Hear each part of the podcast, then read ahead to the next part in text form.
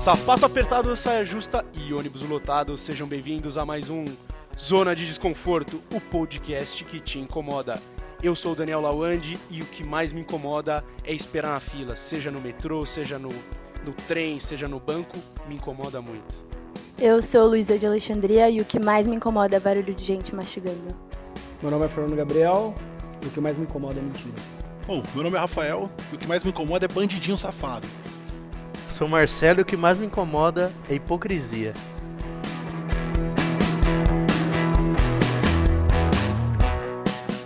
Pois é, hoje o tema desconfortante é Tabata Amaral, heroína ou traidora? E para conversar sobre esse tema, convidamos Fernando Gabriel, que é formado em Direito pelo Mackenzie e especialista em processo civil. E conosco também Luísa, estudante de Publicidade e Propaganda pela Temple University, nos Estados Unidos. Se liga aí, ouça esse podcast e nos siga nas redes sociais.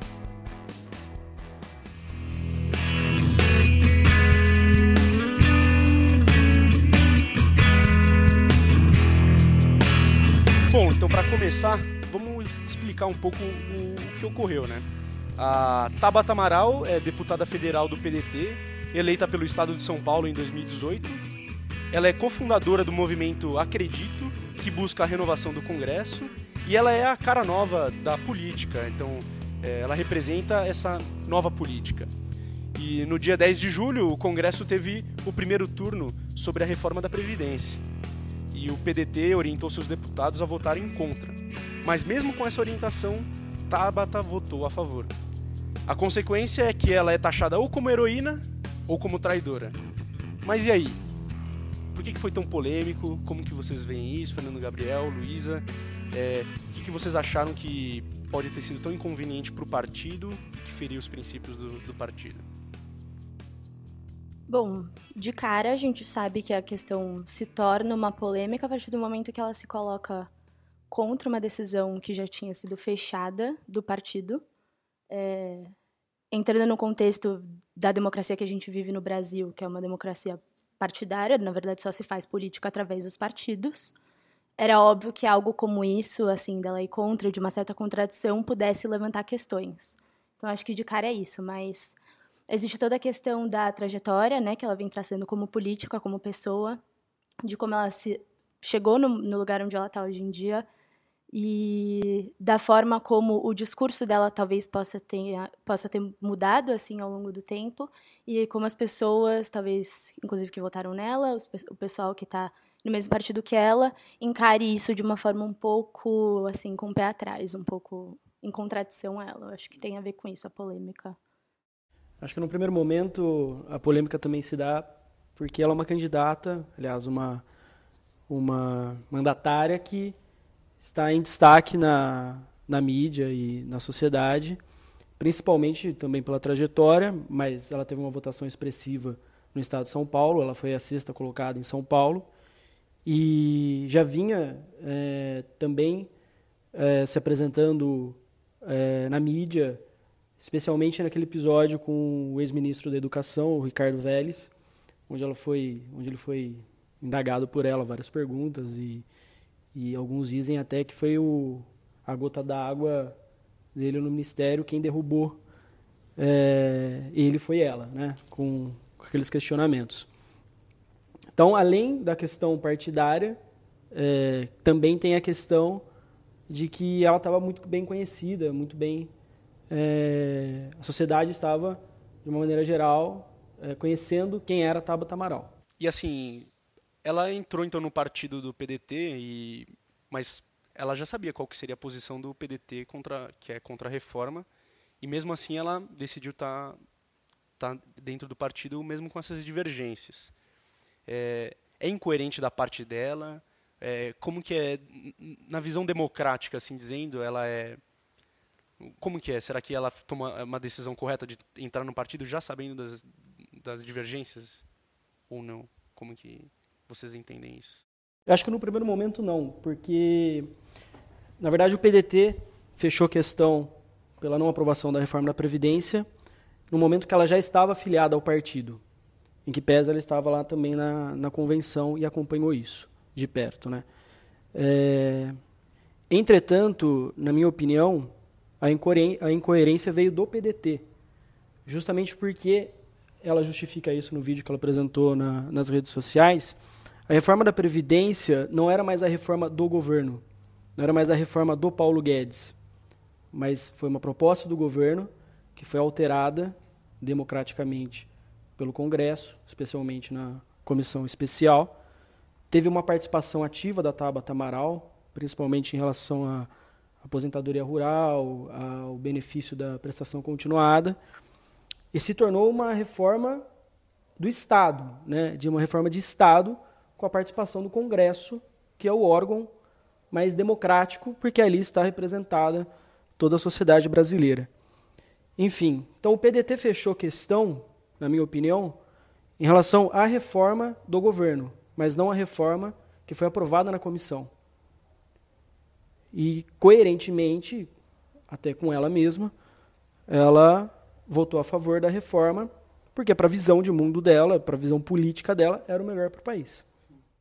Mas eu acho que uma questão importante também de salientar, assim, é, dizer o que é coerente ou incoerente nessa situação é, é algo talvez muito binário, assim. Eu acho difícil a gente falar, ah, e no seu 100% ela foi coerente ou 100% ela foi incoerente.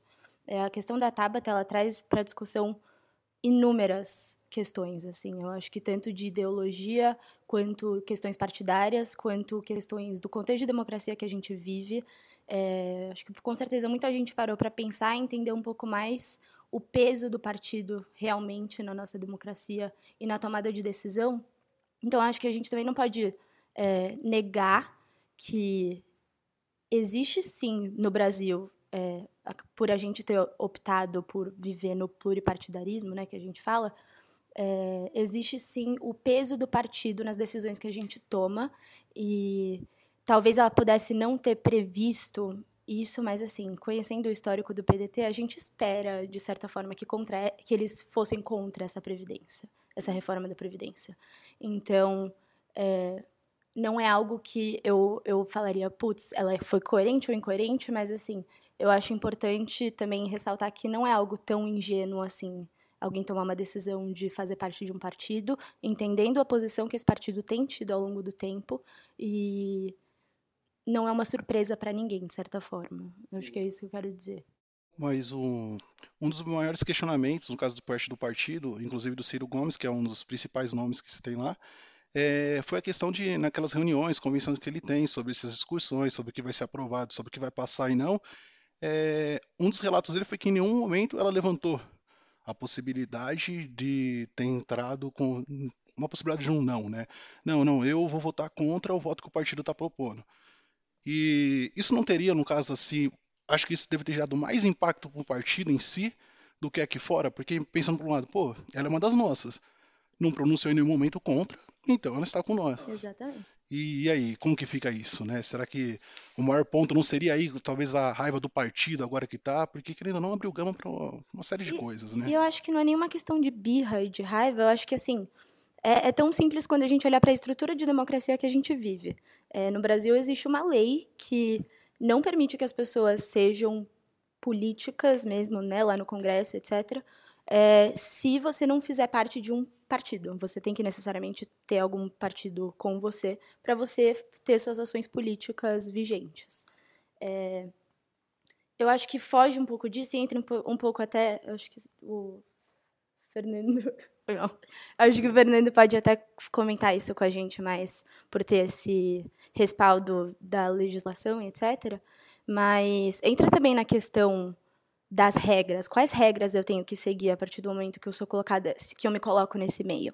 É, você se afilia a um partido porque você tem coisas em comum com esse partido, de ideologia, de ideias que você tem para a sociedade, política, etc. É, os partidos são muito transparentes. O PDT tem o estatuto dele inteiro no site, a resolução, todas as resoluções deles inteiras no site. Eu acredito que a Tabata tenha olhado isso antes dela se afiliar a eles. Então, de novo, é, eu acho que foi uma, uma, pode ter sido uma surpresa para o partido. Como você falou, de fato, testemunhas dessas reuniões, né, das pessoas que estiveram lá, até o Carlos Lupe, que é o presidente do PDT, também falou bastante sobre isso, sobre como eles têm essas discussões sempre. Então, realmente se fecha uma questão, como o Fernando Gabriel falou, é, se fecha uma questão em onde vamos votar, por que vamos votar nisso? Porque o partido, no fim das contas, ele tem que seguir a ideologia que ele se propõe a seguir. Não é por não é por bobeira que a gente tem 35 partidos aí para a gente escolher, né? E mais hum. outros Posso fazer Pode. um questionamento? Você afirmou que o partido tem que seguir a ideologia que ele decidiu seguir. Isso é um fato. Mas é, será que o partido pode se negar através diante dos fatos a mudar de opinião, né? Baseado nas origens dele?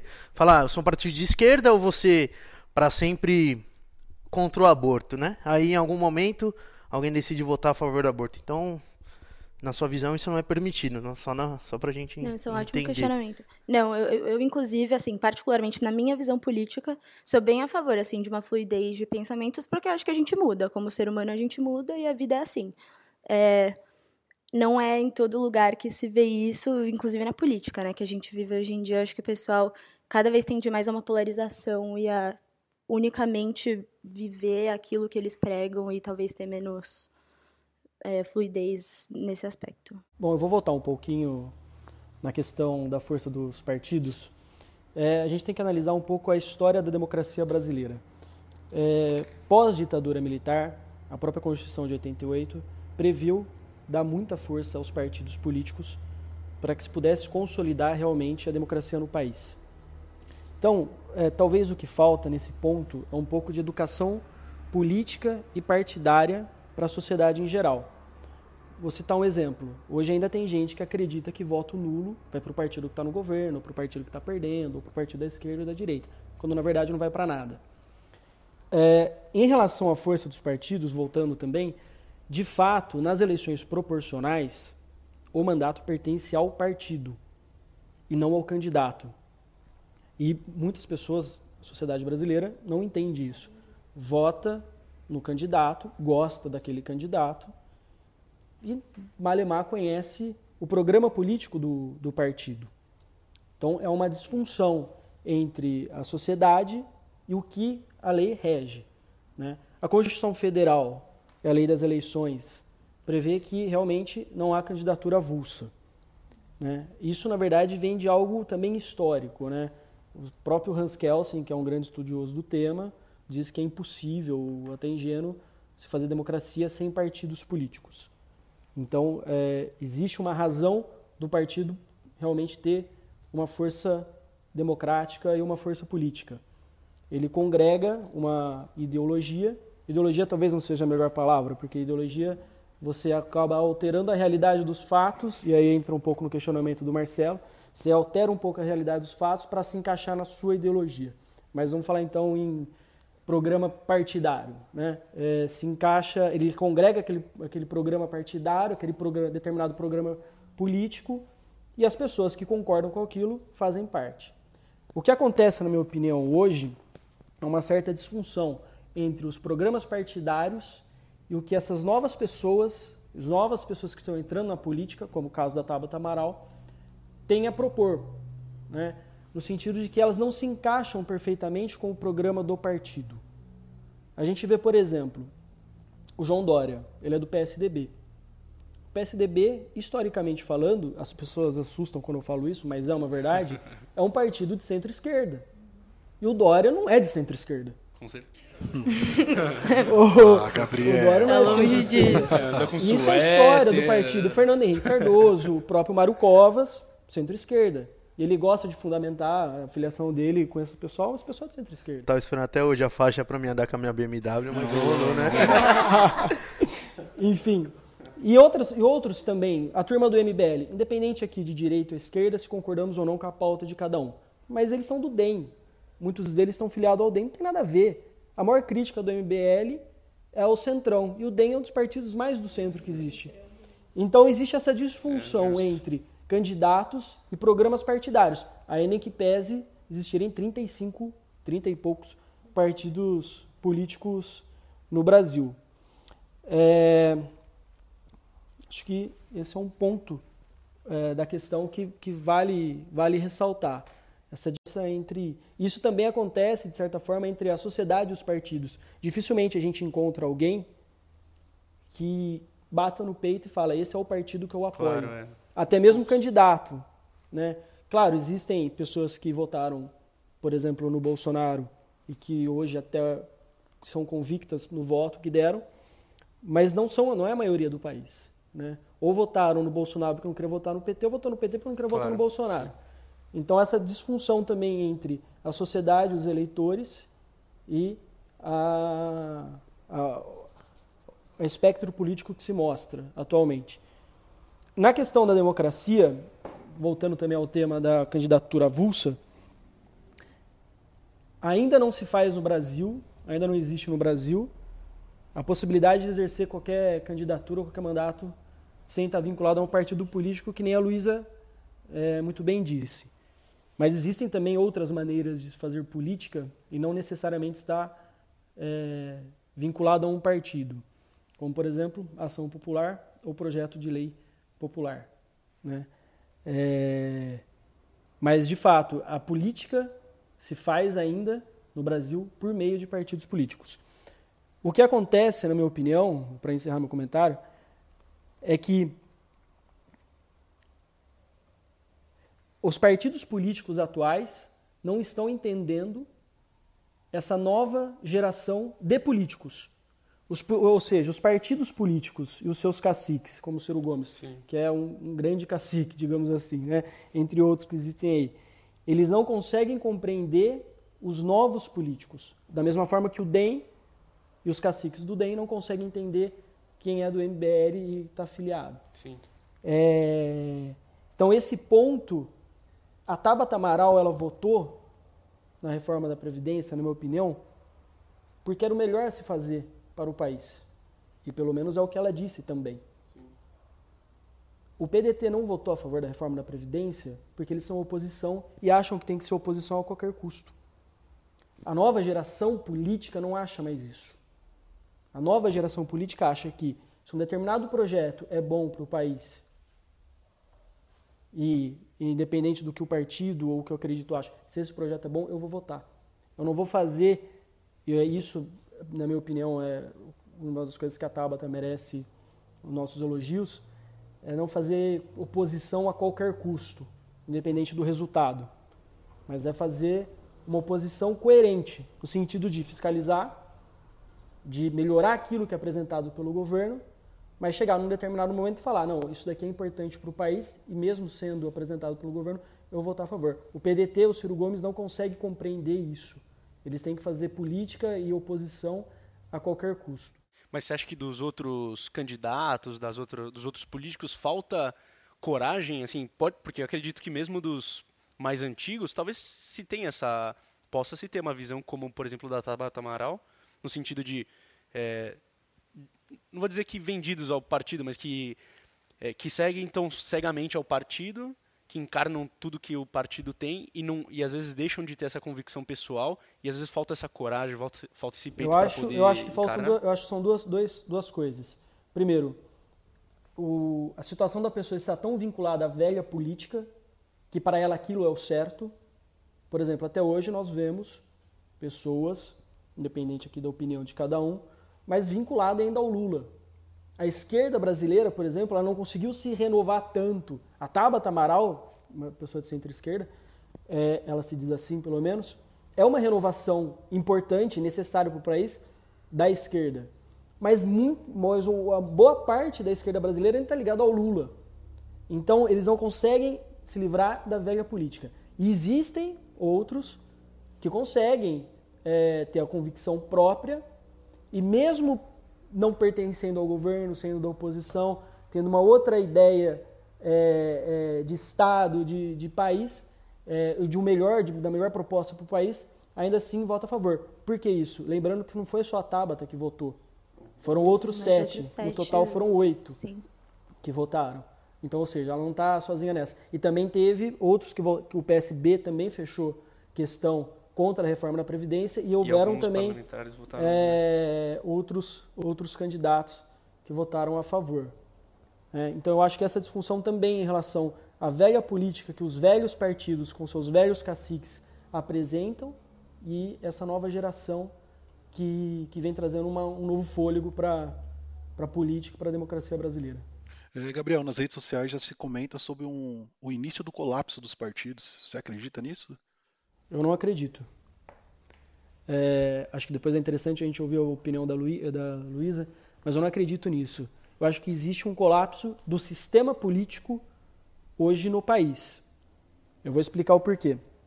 A gente vê, por exemplo, um, um partido, independente também se concordamos com a pauta dele ou não, que vem se destacando e é um novo partido está longe de ser colapsado, que é o Partido Novo, que vem ganhando muito espaço, é, suas pautas próprias e vem construindo aí um, uma representatividade perante a sociedade legal. Ganhou, conquistou, melhor dizendo, o governo de Minas Gerais, tem uma bancada na, na Câmara dos Deputados e é um partido político muito coerente, inclusive com a pauta deles.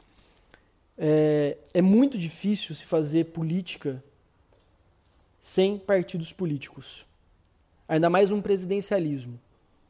Acontece que o governo tem que negociar hoje com mais de 30 partidos.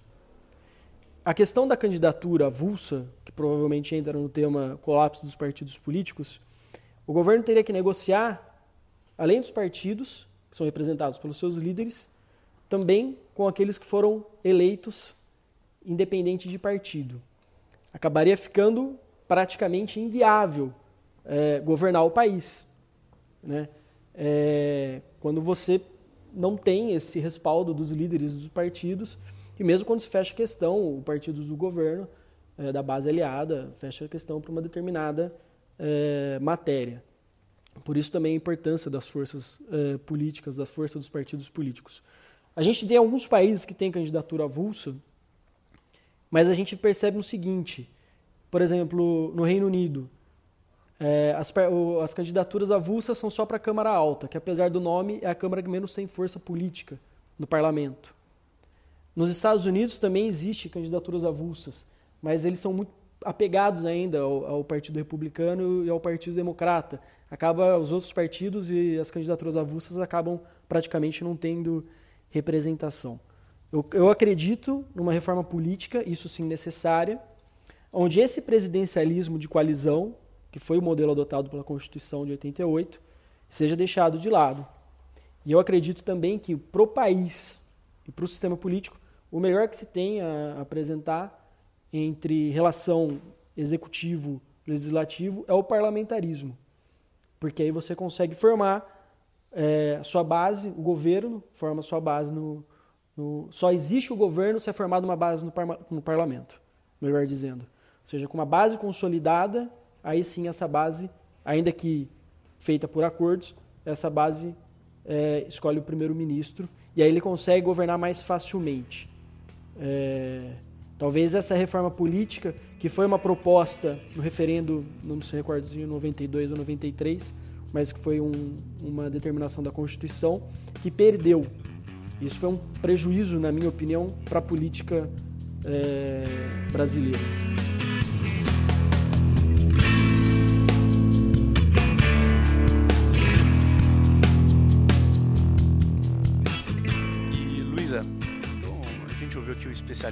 Falando todos hum. os, os, termos técnicos, todas as, é, todos esses pontos, mas pensando assim, você acredita que o, o partido de fato, na representação política, ele é maior do que o indivíduo ou o indivíduo é maior que o partido? Pensa também como na, na realidade que a gente tem, mas também naquilo que talvez a gente entenda também como é, como por exemplo a realização de fato, ou seja, quem que quem que faz a política de fato é o indivíduo é, ou é o partido? E então essa é uma pergunta e a outra também assim de se, se para a população, se para a sociedade, é, o, que, que, o que, que, é mais forte, o partido ou o, o indivíduo? Né? O, o, Fernando Gabriel disse aqui da, da velha política, que, é, que também é do Lula, que são figuras assim, mas você acredita que talvez também esse caminho está sendo mais assim, talvez as pessoas estão, estão mudando alguns conceitos, Uhum. né? Como que você vê? É interessante sua pergunta. Inclusive, no momento que foi proposto participar desse podcast, é, eu me questionei muito, assim. Eu, eu pensei, putz, mas uma pergunta tão é, intensa como essa, né? Seria ela traidora? Seria ela heroína? E assim, eu me perguntei isso porque falei, isso representa muito o nosso contexto político atual, né? A gente realmente tem visto essa polarização se reforçando cada vez mais, e como uma menina de 20 anos que começou a entender um pouco mais de política há uns três anos, eu diria, eu enxergo muito isso que o Gabriel é, falou, dessa, de certa forma, uma estrutura desalinhada, né? Então a gente tem uma sociedade civil que entende certas coisas, assim, a sociedade que ainda entende certas coisas sobre a política, entende o que vê na mídia, entende o que vê, o que lê por aí, mas não necessariamente é politizada, né? O que me traz a discussão dessa questão dos colapsos de partido que a gente estava falando, eu não acho, eu, eu, eu não consigo prever, assim, em termos de, ai, nossa, vai haver um colapso dos partidos, porque os partidos não estão tendo essa presença tão forte quanto o indivíduo em si mas eu acredito muito na discussão e na reflexão da política que a gente tem hoje em dia, da velha política, como a gente fala, e do desmantelamento dela aos poucos. É, eu acho que a gente tem que também tomar cuidado em termos de. É, talvez tomar cuidado com essas polarizações também que a gente coloca nessas pequenas discussões, né? Porque o que eu vejo é. O caso da Tabata traz muita discussão, como eu falei no começo, essa questão de ter alguém que se coloca em contradição às tradições, de uma forma geral. O que eu, sincero, eu como pessoa, bato palmas, eu acho interessante ela ter essa posição para a gente poder questionar, mas eu também me ponho a pensar que, assim, para que a gente também tenha esse espaço desses políticos transformando e trazendo ideias novas e fazendo as coisas de uma forma diferente, é, a gente também tem que ter o espaço de transformar essa velha política na prática, né?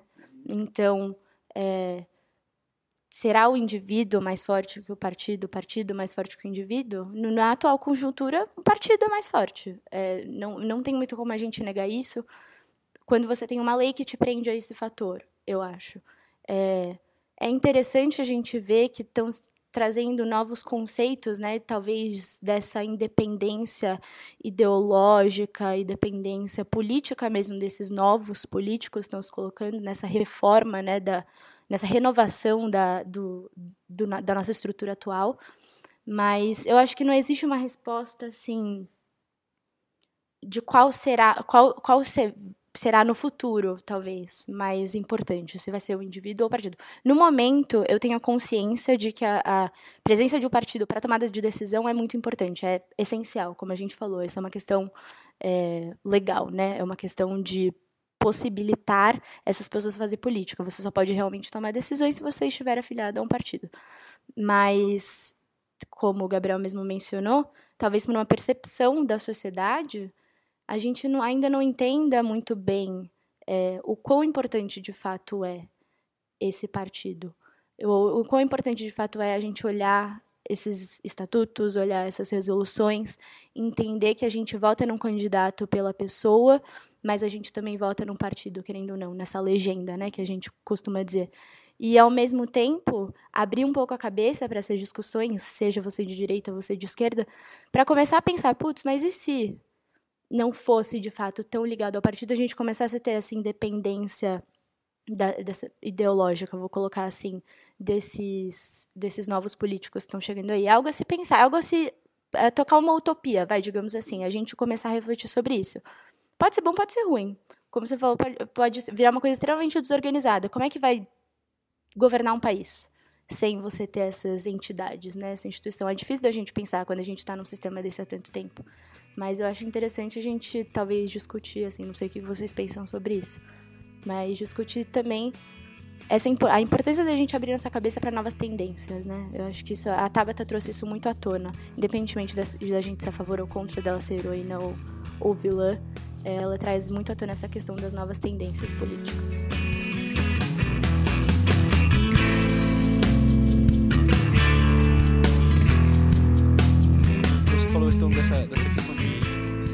Dessa renovação. Então, para o nosso ouvinte aqui, o que, que você é, Assim, o que, que você daria um conselho ou, uma, ou diria a ele para que ele saísse da sua zona de conforto e pudesse então tá fazendo algo de efetivo para que se mude? Porque a gente olha no Congresso e vamos ver uma, uma faixa etária ou vamos é, a maioria é, assim representa essa velha política. Acredito que já se houve um movimento é, de se buscar essas novas figuras. Mas para o nosso ouvinte aqui que talvez é, pouco sabia também do, do caso Tabata, o que, que, você poderia dizer? O que, que você talvez uhum. falaria assim? É, acho que como eu falei, eu sou tão leiga quanto todos vocês, queridos ouvintes porque, é, na verdade, eu, eu, tenho 20 anos de idade e eu comecei a estudar política há muito pouco tempo atrás e me interessar por isso há muito pouco tempo. Contanto que, às vezes, eu falo para as pessoas, eu queria ter nascido mais 20 anos, ser mais 20 anos mais velha do que, do que o que eu sou hoje em dia, porque eu queria ter vivido certas questões históricas e políticas que eu não vivi, que hoje em dia eu não tenho tanta força para debater, por talvez não ter vivido esses períodos, né? É, eu sou muito adepta da ideia de que a gente faz política no nosso dia a dia. Eu acho que a política está no pão que a gente compra na padaria, na discussão que a gente tem na mesa comendo uma pizza e, sei lá, nas coisas certas ou erradas que a gente sempre faz. Pensando em renovação, né, da, do nosso contexto político, eu acho que a questão básica hoje em dia é o estudo. A gente tem, a gente tem internet, a gente tem todas as ferramentas que a gente precisa para abrir um negócio, ler, saber tudo na íntegra, todos os textos. Se você quiser saber quanto que a Tabata Amaral está ganhando agora, você entra no site do Congresso e você descobre quanto que ela ganha cada mês. A prestação de contas de todos os, os deputados. É, de uma forma geral, a gente tem muita informação. É, como estudante de publicidade e propaganda, é, a a informação é uma das maiores riquezas do nosso século. Então, eu acho que a primeira questão para os nossos ouvintes é se informe. Não precisa mais pegar um jornal todo dia de manhã enquanto você come. É você ouvir um podcast. É você estar tá fazendo uma coisa enquanto você está indo para o seu trabalho. Ouçam o nosso podcast. É, desconforto nas mídias sociais. Jabá. Mas eu, é, é, as coisas têm sido tão facilitadas para gente, e os jovens de hoje em dia, falando eu mesma, assim, a gente tende a ficar na nossa zona de conforto, né? E, ai, mas acontece, mas está tão longe de mim. Se você quiser se candidatar agora com o partido, se afiliar a um partido agora, se candidatar para alguma posição, você pode. Tabata tá aí com 25 anos mostrando pra gente que é possível. Se eu quiser voltar dos meus estudos nos Estados Unidos, me afiliar a um partido e fazer política na prática, assim, com um papel de liderança mesmo, eu posso como também o Gabriel disse, a gente pode fazer política de outras formas, né? A gente pode começar nossas próprias iniciativas, começar um podcast para discutir política, etc.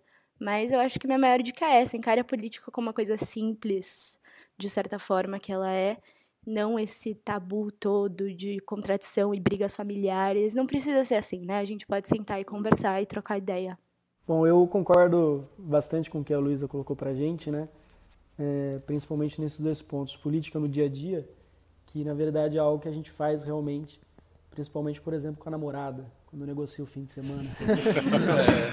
é, ixi, essa daí é osso. Né? Negociação bom, complicada essa. Esse é, é, é complicado. Às vezes eu que tô doente. Às vezes a gente reclama e, dos nossos políticos fazendo aquela troca, um pedindo uma coisa em benefício do outro, mas é uma coisa que na verdade a gente faz quase que diariamente. As pequenas corrupções, né? E também a questão do, do estudo. É, na verdade, eu acho que o sistema político brasileiro, ele é, como quase tudo no Brasil, infelizmente, ele é complexo, ele é disfuncional, é, e isso acaba também afastando um pouco as pessoas é, da política e de querer entender a política. É, eu não sou especialista em direito eleitoral, mas estudo, estudei e continuo estudando por gosto. Mas se você é, estuda, por exemplo, a questão da votação proporcional, algo extremamente complexo e que requer contas matemáticas para você saber quem que vai, é, quantas cadeiras um determinado partido, por exemplo, vai ter.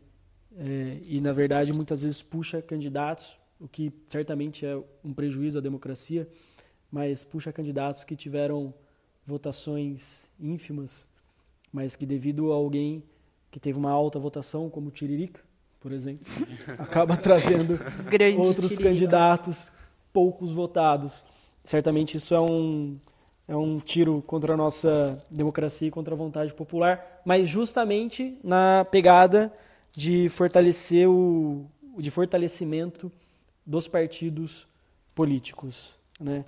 Eu acho que o conselho que eu tenho que dar é esse também. Estude, estude, tente descobrir um pouquinho como funciona o sistema eleitoral brasileiro. Existem vários sites, o próprio site do Tribunal Superior Eleitoral explica um pouquinho.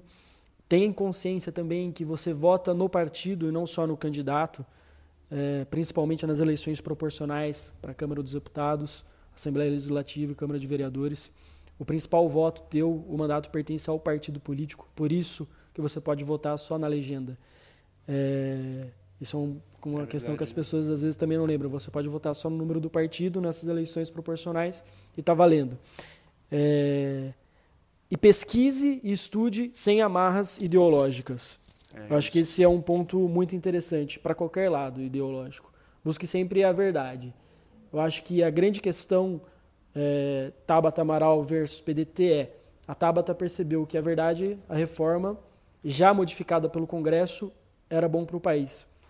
E o PDT, na minha opinião, e com todo respeito quem pensa ao contrário de mim, ainda preso à velha política, preferiu votar contra, ou fechar a questão contra, justamente para fazer uma oposição a qualquer custo, que não beneficia nem ao país, nem aos brasileiros, nem a, a nossa própria democracia. Justamente, na minha opinião, por uma questão ideológica. Então, pesquise e estude sem amarras ideológicas. Mas você disse aqui como para que as pessoas possam estudar então sem essas amarras ideológicas, mas você acha que o, o brasileiro de fato está preparado para isso, para é, sim, por exemplo, desde a, desde do, do, dos mais jovens a buscar estudar, é, pensando de, dessa maneira assim, tentando ver os dois lados. Você acha que ele consegue tem esse potencial assim? Eu acho que a gente caminha para isso. Eu acho que todo esse inconformismo com a política em geral, com os partidos políticos, força as pessoas a saírem da zona de conforto é, e, e, buscarem estudar e ouvir ambos os lados e buscarem formar a sua opinião. Eu acho que a crise que o país viveu e ainda vive, é, principalmente política, né? Hoje um pouco menos política, mas principalmente na época do impeachment, etc., houve uma crise política instaurada no país, acho que forçou as pessoas a buscarem mais informação. Né? E eu acho que é possível, sim, é, as pessoas buscarem essas informações sem as amarras ideológicas. É, é difícil porque, de qualquer forma, existe uma certa pressão de quem governa, independente se for da direita, independente se for Bolsonaro, se independente se for o Lula, que acaba jogando para um lado ou acaba trazendo para o outro. Né? A gente vê, por exemplo, hoje, eu acho que, apesar de não concordar com tudo que o Bolsonaro faz, mas nem com tudo, mas com algumas poucas coisas, mas talvez uma das que eu concordo é que de fato existe nas nossas universidades uma certa tendência ideológica para a esquerda. Sim. E até que ponto isso é correto? Não sei. Será que a liberdade também individual das pessoas, dos alunos, de pensarem e formarem opinião está sendo atingida? Isso é uma questão que vale a pena ser discutida. Né? É, essa é uma questão que vale a pena trazer na pauta. Por isso que eu disse, não se amarre, não se prenda a ideologias, não se prenda só ao que o seu professor falar. Apesar de provavelmente ser muito importante o que ele eh, está te ensinando. Busque também outras fontes, outras opiniões, para qualquer lado, não importa. É, e a partir disso, de olhando os dois lados, a pessoa forma a sua opinião. Então acho que é necessário esse ponto.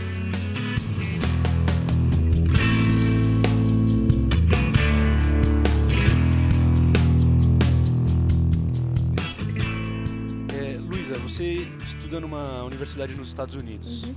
E a Tabata Amaral, então, ela estudou em Harvard. Sim.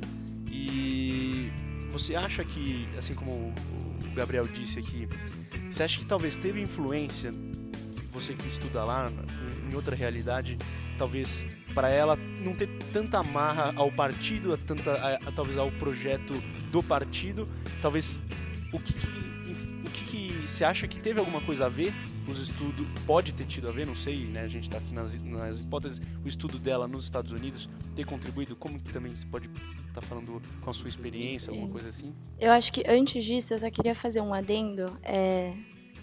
É, não, não, não que me preocupa, é, fazendo o adendo ao que o Gabriel falou, não que me preocupa essa questão da falta de ideologia, mas eu acho que mais do que estudar sem, sem ideologia, é a gente estudar se afastando do, bom, do, do senso comum. Isso é o que mais me é, me puxa assim para essa questão do estudo político, né? Eu acho que a gente tem que sair, talvez do que o que está todo mundo falando, do que está todo mundo ouvindo, do que toda a nossa família está falando, para a gente criar nossa própria opinião, mais do que a questão de ideologia. As ideologias são importantes. Eu acho que não é uma coisa que a gente tenha que demonizar. É, eu acho que é algo que a gente tem que se fortalecer nela a partir da nossa verdade como ser humano. É, talvez seja um pouco perigoso a gente talvez entrar num discurso meio pós-político, né, que é o que tem se falado hoje em dia, que é essa coisa de nem esquerda nem direita para frente, sabe?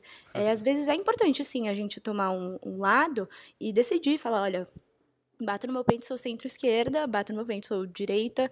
É, às vezes é importante isso para a gente alinhar nossos pensamentos. Eu acho que a gente não a gente merece se dar o direito da fluidez no pensamento político, porque todo mundo muda, as questões mudam, a sociedade muda, etc. Mas a gente também merece ter esse espaço. É, a gente também precisa encontrar certo espaço de uma não resistência, mas de uma certeza maior dos nossos ideais, para a gente não ficar nessa discussão muito nos ares de, ah, mas talvez isso seja bom, ou talvez outra coisa seja boa, acho que a gente tem que sim ter um pouco mais de firmeza nisso. Mas só um adendo. Em relação à influência do estudo americano, talvez, é, particularmente, a, a, minha noção do, do, da minha experiência de estudo fora é que realmente é dado para a gente uma liberdade é, de expressão, uma liberdade de, no ensino, na educação, que talvez a gente não tenha nas universidades brasileiras. É, eu acho que isso contamina, entre aspas, assim, a nossa cabeça de chegar com essa ideia de empreender, de renovar e de ter tido uma educação diferenciada em termos de ser diferente mesmo. Estamos em outro país aprendendo com outros professores em outra língua, as, as questões básicas vai, de uma diferença, uhum. digamos assim. Mas é, o que eu acho também é que ela traz é, uma tendência, talvez. Deixa eu ver como posso colocar. Eu acho que ela traz, ela traz uma tendência da juventude atual, de uma forma geral. De uma juventude que, quando entende o que está acontecendo, fica insatisfeita. E que busca suas coisas né, com um certo imediatismo, que por um lado é bom, por um lado é horrível, mas por um certo imediatismo a gente, com esse tanto de estímulo que tem, a gente quer mudar, a gente quer fazer diferença. A minha experiência de juventude provavelmente é completamente diferente da experiência de juventude que minha mãe teve, isso em qualquer lugar do mundo.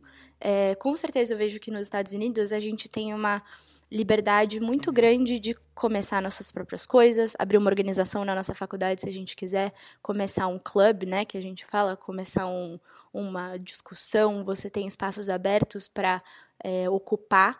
Então, eu acho que isso sim é uma questão do estudo americano que talvez possa estar tá intrínseco aos ideais dela de política. É, eu não tenho muito, muito conhecimento de como é aqui no Brasil, realmente, porque eu não estudo aqui mas eu noto que essa liberdade, essa, é, isso é realmente algo muito é, influenciado assim, pela mentalidade americana em universidades, especificamente. Só queria fazer um adendo ao adendo da Luísa. é, um adendo, um Parecendo projeto de lei, né? Cada é, hora tem um... uma hora cada uma emenda. É. Umas emendas. umas emendas. Mas, sem querer discordar, mas a questão da ideologia. Discordando? Pode discordar. Mas Vai a questão da ideologia, é claro que é importantíssimo é, nós assumirmos um, um, determinado posicionamento político, né, de direito, de esquerda, assumir e, como ela mesmo disse, bater no peito e brigar pelo aquilo que você acredita certo. Né? É, mas isso não necessariamente tem a ver com ideologia.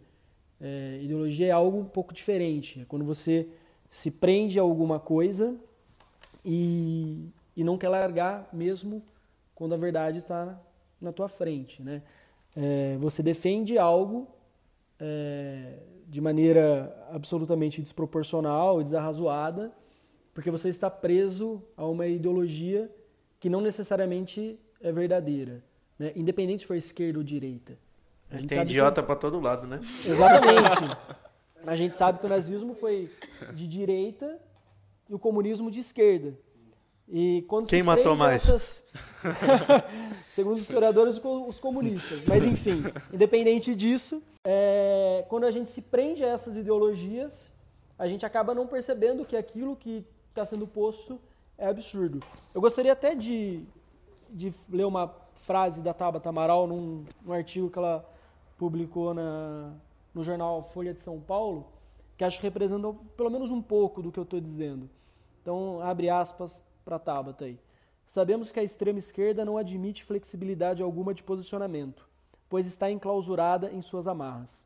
No entanto, uma parcela de centro-esquerda, veja bem, uma parcela de centro-esquerda quer dialogar com o contexto e a sociedade e caminhar para se modernizar.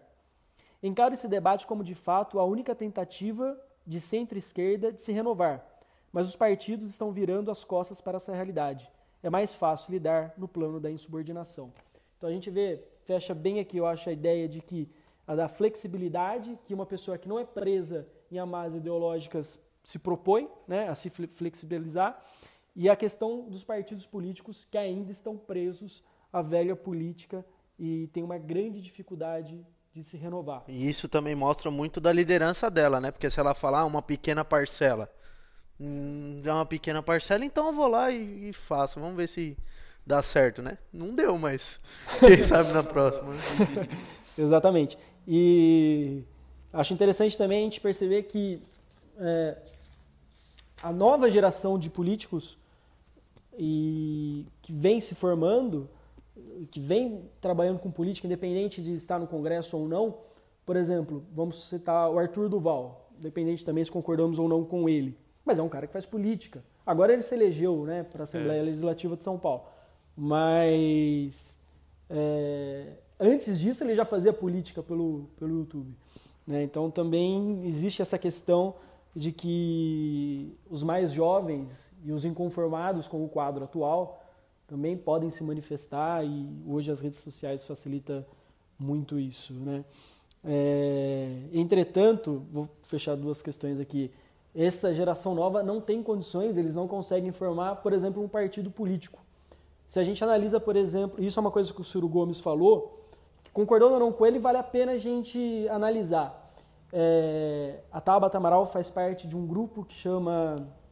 Me fugiu o nome, a Luísa vai me, me informar agora. acredito. Acredito, exatamente. Que não tem forças para formar um partido político, que é algo muito. Apesar de ter 35 no Brasil, é algo muito complexo, requer filiados em vários estados da federação, etc.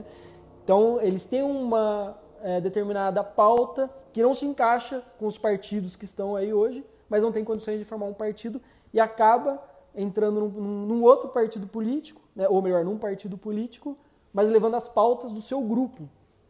E é isso que o Ciro Gomes, por exemplo, chamou de. Não é contrabando. Ela é dupla militância. Dupla, dupla militância. militância mas ele usou outro termo também. Dupla militância é um deles. Uhum. E o outro termo que não fugiu agora. Mas, de qualquer forma, esse se encaixa bem, fazendo uma dupla militância, né? se utilizando dos partidos políticos, mas para levar a pauta de um outro grupo. Né? É uma situação complicada, é. Se, se for analisar por esse lado. E só para concluir também, o que a Luísa falou, que eu achei muito interessante, é, dessa questão que ela faz faculdade nos Estados Unidos, do empreendedorismo e né, da liberdade que eles têm é, lá nos Estados Unidos e que certamente é algo que a Tabata Amaral também trouxe para a política brasileira. Né? Ela morou em Massachusetts, né?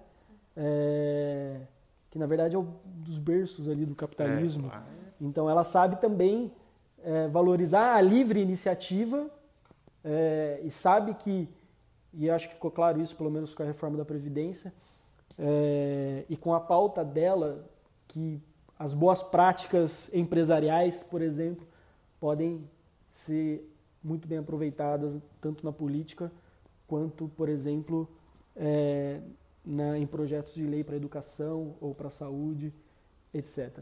Seria partido clandestino que ele teria usado. né? Exatamente, partido clandestino. Esse foi o termo. E é, é engraçado, né? Porque ele fala isso, mas todo mundo sempre soube que ela estava ligada ao Renova Brasil, que ela estava ligada ao Acredito.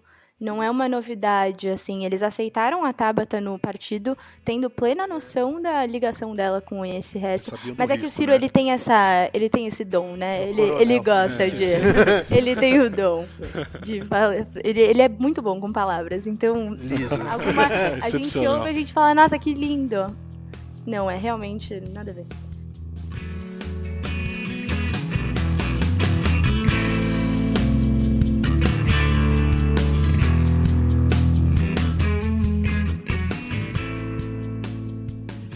É, apenas fazer um comentário, né? Hoje o país em si tá tão cansado dos seus heróis. Eu digo heróis porque às vezes o pessoal vai votar, tipo, já com a espada na mão. Tipo, eu vou defender esse cara, essa pessoa.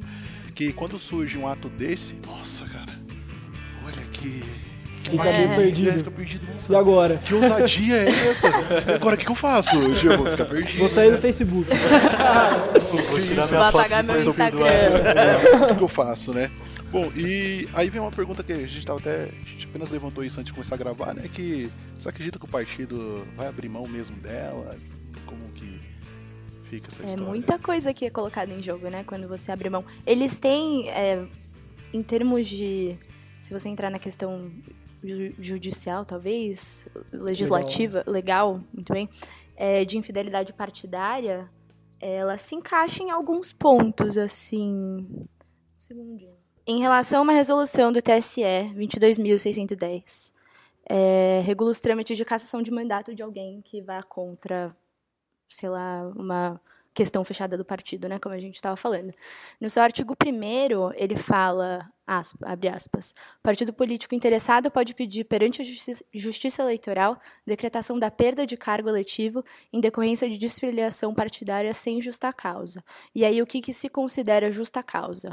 Primeiro, Incorporação ou fusão do partido. 2. Criação de um novo partido. Ou 3. Mudança substancial ou desvio reiterado do programa partidário, que seria nesse que tecnicamente ela se encontraria. E 4. Grave discriminação pessoal.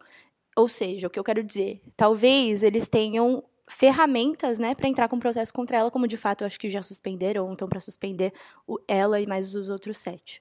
É, Agora, em termos de jogos de interesse de um partido, tirar a Tabata Amaral, que É, tá aí não, em É um alta, aí É, a gente, né, a gente se questiona, mas não sei se eles vão ter essa coragem, até porque eles sabem que se ela sair, ela vai para outro lugar, ela tá É, muito Até cotada. porque estão de portas abertas, né, pra ela. Todo mundo lugar. tá, nossa, o centro-direita, tá toda, a galera tá toda em cima, assim, agora. Agora ela é símbolo da extrema-direita. Bom, eu vou. é, duas, duas, duas coisas. Eu acho que, primeiro, ninguém votou no PDT, votaram na Tabata Amaral.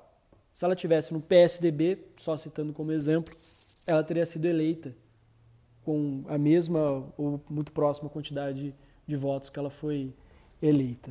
Né? O PDT deve ter consciência disso, ninguém votou neles. Né? Talvez não seja o mesmo com os outros sete, mas, bom, eles não, acho que não são do estado de São Paulo, então não, não posso dizer com tanta certeza. Essa é a primeira questão, então. Eu acho que é um tiro no pé o Ciro Gomes e a cúpula do PDT expulsar a Tabata Amaral, porque eles vão expulsar a Tabata juntamente com os seus eleitores, É. 200 e tantos mil. Quase Vai 300 ser como mil, assumir né? a Quase velha 300 política, né? Tipo, a gente não tá eleitores. disposto a mudar. É falar É. isso, né? Essa mensagem. Mas Exato. eles vão fazer uma cena, tipo, eles vão É, falar, já, vão já fazer tá um... suspensa por Já tá, 60 ou 90 dias, não me Exato. recordo direito. Agora, a questão jurídica, isso eu acho que é um ponto muito interessante de, de dizer, é, foi muito bem colocado pela Luísa, é, que existe uma resolução, de fato, do TSE, e essa resolução se tornou lei, na Lei 9.096, artigo, se eu não me engano, 22A ou 25.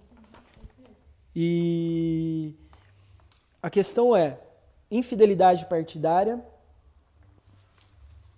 ou indisciplina partidária, que são duas coisas diferentes. Né? No caso da Tabata Amaral, ela se encaixa no indisciplina eh, partidária. O caso da Tabata se encaixa em indisciplina partidária. Por quê? A infidelidade é quando você troca de partido político. antes de existir essa lei e essa resolução do, do TSE, o que aconteceu é o seguinte: as pessoas, os, os, os candidatos já eleitos, né, é, eles trocavam de partido político constantemente. E não existia regra para isso. Né? Então, de repente, uma pessoa que estava no PT ia, sei lá, para um partido de direita e ficava assim, ué, mas você não defende essa pauta, não defende outra pauta, você estava no PT, agora você foi para o PMDB, que é mais de centro, que é mais sincretismo político, tal. Então o TSE fez essa resolução que se tornou lei. É, então a, infidelidade partidária que gera a expulsão do, do, do eleito, né, do mandatário, do, do partido político, consequentemente a perda do mandato por ele, e aí entra o suplente, é a troca de partido. No caso da Tabata, na verdade, é, como eu disse, é uma indisciplina, no qual ela também pode ser expulsa do partido. Né? Mas aí não haveria necessariamente a, a, perda do mandato. Até porque ela tem uma quantidade de dias para ficar sem partido, né? Até que ela se afilia a outro, não? Alguma coisa assim? É, na verdade, quando são, na verdade isso é uma outra, é, é um outro instituto que é quando está próximo das eleições, 30 dias antes, as pessoas podem trocar de partido. Foi uma brecha que eles acharam para que eles criaram para poder trocar de partido antes das eleições. Brasil, Brasil. É. Então, é, como ela, ela seria expulsa do partido, mas não perderia o mandato. Ou seja, PDT não vai querer perder oito candidatos, diminuir a sua bancada na Câmara é. dos Deputados sendo que não vai poder é, contar mais com eles, porque eles vão se filiar, ou vão ficar sem partido por um tempo, ou vão se filiar logo, em breve, em outro partido que abrir as portas para ele. Então, nesse caso, eu acho que o PDT só teria a perder. A Tabata continuaria exercendo o mandato e quem ficaria sem representatividade ou com representatividade menor, melhor dizendo, seria o partido. E a quantidade de deputados parlamentares, se assim eu posso dizer, também gera uma, uma quantia financeira para o partido no exato. No fundo eleitoral depende um pouco da, também da quantidade de, de eleitos né? É, daquele daquele determinado partido. E não só tempo de televisão também é verdade é, e também representatividade nas comissões na verdade é, o exercício legislativo acontece muito mais nas comissões do que no plenário. É, então é importante que tenha ali uma representatividade maior nas comissões, com Constituição e Justiça, comissões especiais que nem da reforma da Previdência, segurança pública, etc. Quanto mais candidatos eleitos, né, quanto mais mandatários você tiver ali, você tem uma representatividade melhor nas comissões, maior, melhor dizendo.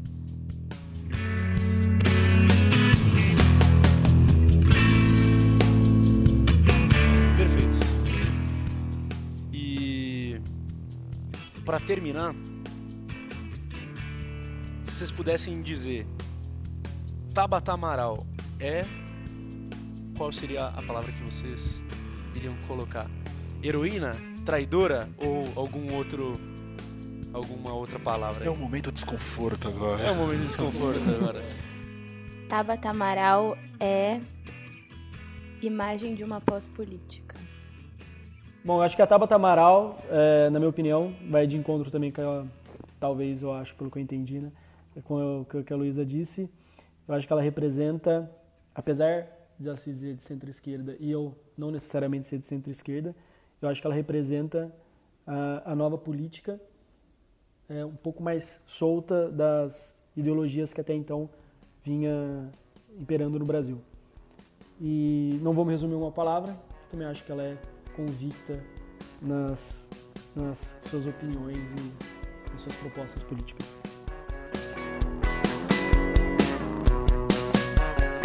E agora acho que cada um pode fazer as suas considerações finais. Assim, o que eu penso é que nunca é tarde para se fazer política e para se pensar em política.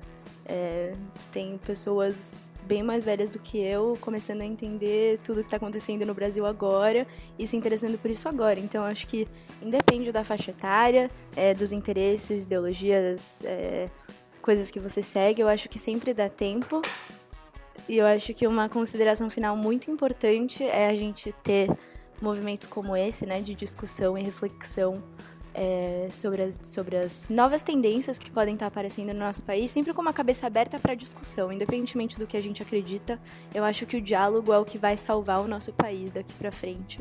É, eu acredito extremamente numa fluidez de pensamentos que não que não é necessariamente você ser mão fraca, vai, em relação ao que você pensa. Eu acho que é uma fluidez de pensamentos da gente estar tá aberto à mudança. E, de novo, sem esquecer dos nossos princípios, dos nossos valores, bater no peito para aquilo que a gente acredita que é a nossa verdade, que a gente acredita que é melhor para o nosso país, mas tendo sempre a cabeça aberta para o diálogo e para o debate. Bom, pegando o engate da Luísa aqui, é uma frase de Winston Churchill, um grande estadista inglês: quem não muda de opinião não muda nada. Então, é, para as minhas considerações finais, eu acredito que é necessário a gente estar mais presente na política de alguma forma, nem se for pela leitura, nem se for pela pesquisa. É, política não se resume em outubro votar e ponto final.